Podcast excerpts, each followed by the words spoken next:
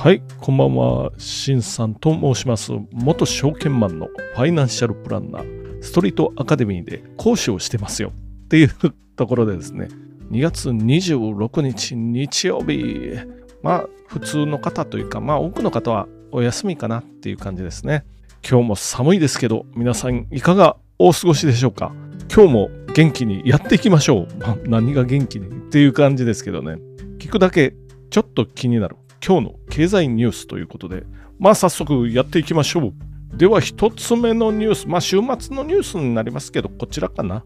米消費支出物価、1月5.4%上昇。伸びは前月から拡大っていうことで、ちょっとだけ読みましょう。米商務省が、あ、米っていうのはアメリカですよ。米商務省が24日発表した1月の個人消費支出 PCE 物価指数は前年同月比で5.4%上昇した。伸びは2022年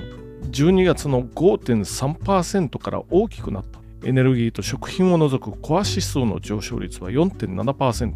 前月の4.6%から加速し、市場予想も上回ったっていうことで、まあ物価が、ま、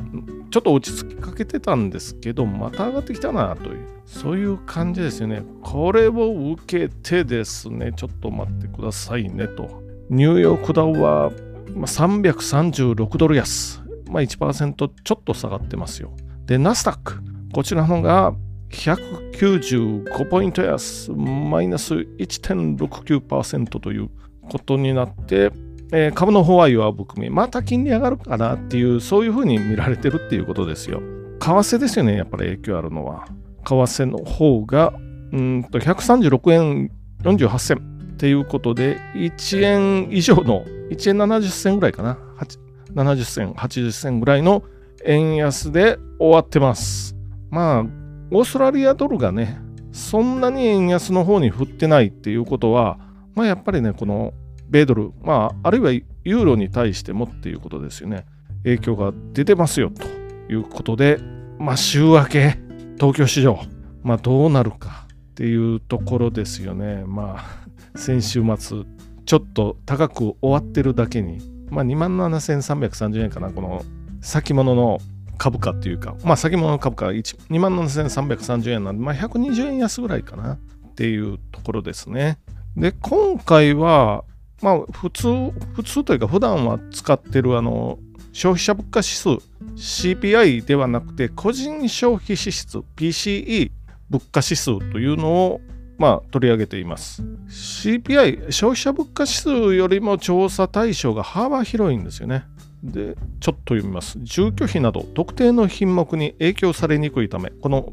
PCE ですよ。動きは CPI と比べて小さくなりがちだ。前年同月比の上昇率はいずれも22年6月がピークだが CPI が9.1%に対し PCE は7.0%にとどまっていた。っていうそういう感じですよね。でまあこの数字の伸び率がちょっと予想より大きいためにアメリカの方もまあ謎の安心感あ株に対してですよ。謎の安心感があって株価好調だったんですけどちょっと冷やされつつあるかな。っていうそういう形でした。まあ来週以降も株価の方はちょっと気になるところということですね。じゃあ次のニュース。バフェット氏の投資会社逆風化で10兆円投資22年。あ、去年の話ですけどね。ちょっと読んでみましょう。米著名投資家ウォーレン・バレット、すいません。ウォーレン・バフェット氏率いる米投資会社バークシャー・ハサウェイは25日、2022年12月期の年次報告書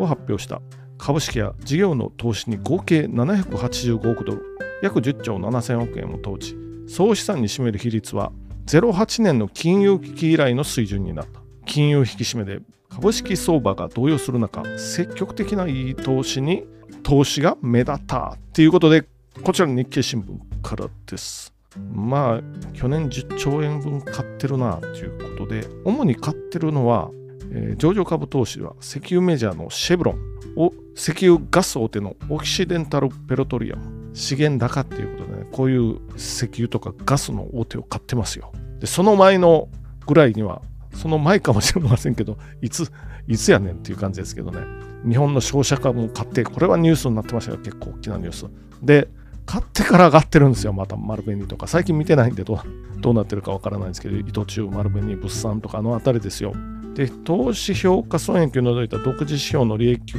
は前の期比12%増の307億ドルということになってるようですよね。で、バフェット氏の株主への手紙も公開されてて、株式市場が時に非効率となり、企業の本質的価値を反映しなくなる点や、長期的な米国経済の力強さについて触れたっていうこの辺あこということですね。まあこの株式市場が時に非効率となり企業の本質的価値を反映しなくなる点やとかってまあ何を言ってんのって言ってまあ簡単に言うと要するに株式市場では時々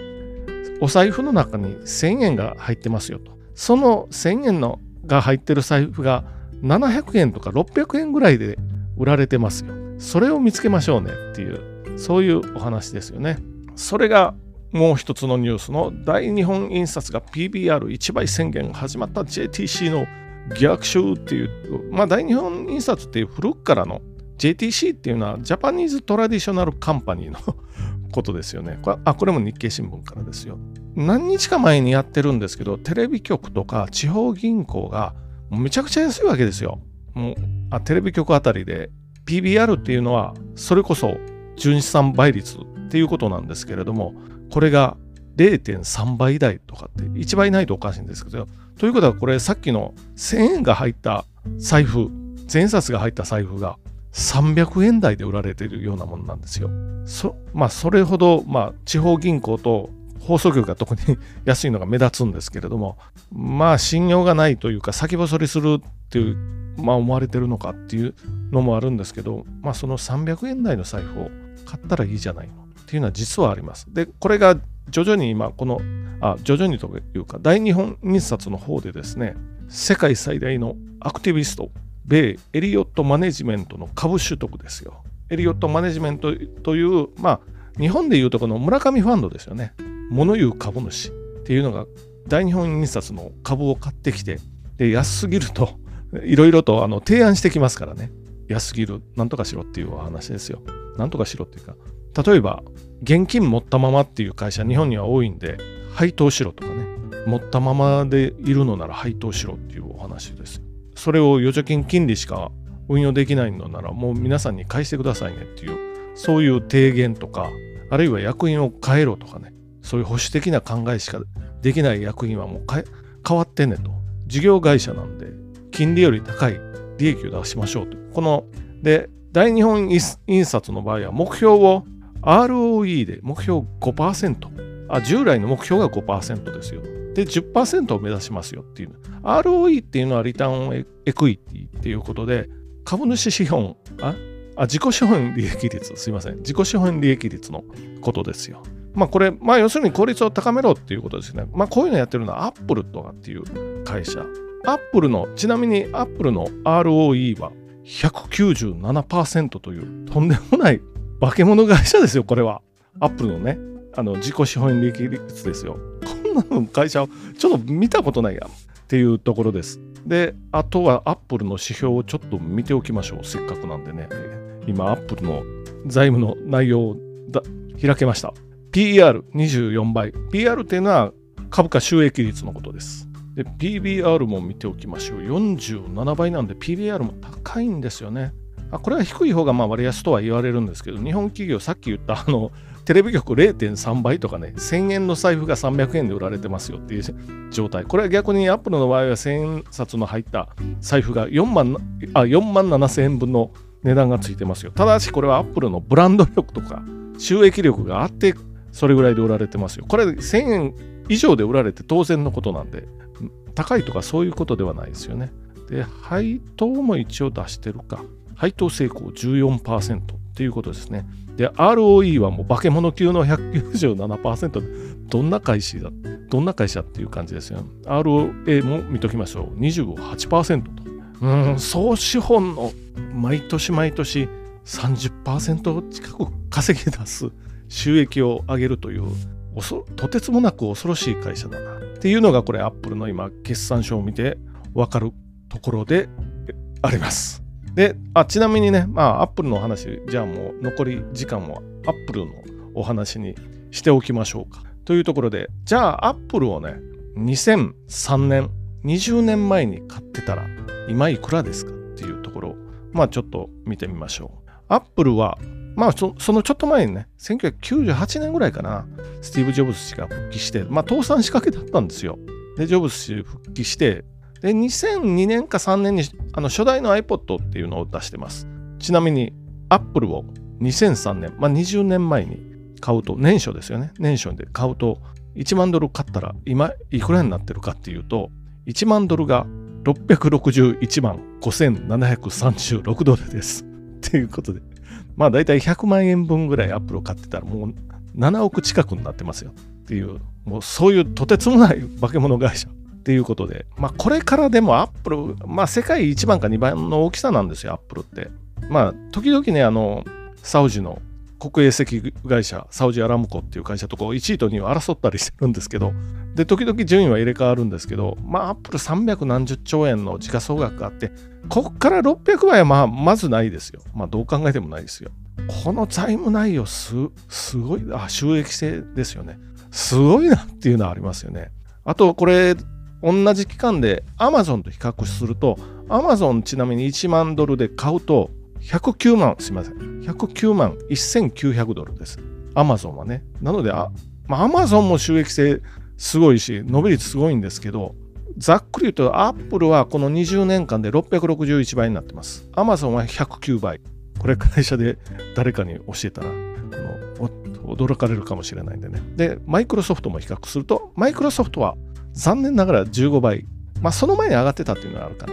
マイクロソフトはね。あの、1990年代にね。Windows95 強かったですよね。いうこういう、まあでも15倍が霞むかな。全然霞みますね。661倍ですよ。何これっていう感じで。あちなみにこれは配当を再投資した時の上がり方、増え方ということになっております。ということで、まとめに言ってみましょうか。まず一発目。米消費支出物価。1月5.4%上昇ということで CPI じゃないですよっていうことですよね。で、2つ目、大日本印刷が PBR1 倍宣言をして、まあ、日本のトラディショナルカンパニーの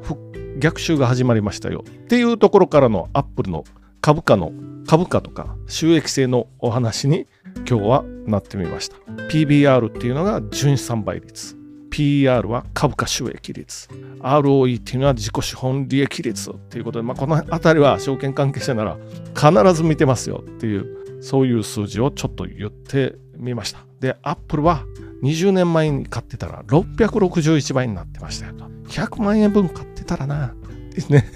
まあそういうことですよね。まあなかなかそういう人はあもちろんいないとは思いますけど、まあ、夢がある話でいいですね。ということで今日もこんなところでおしまいにしておきましょう。じゃあ今日もご清聴ありがとうございました。また明日。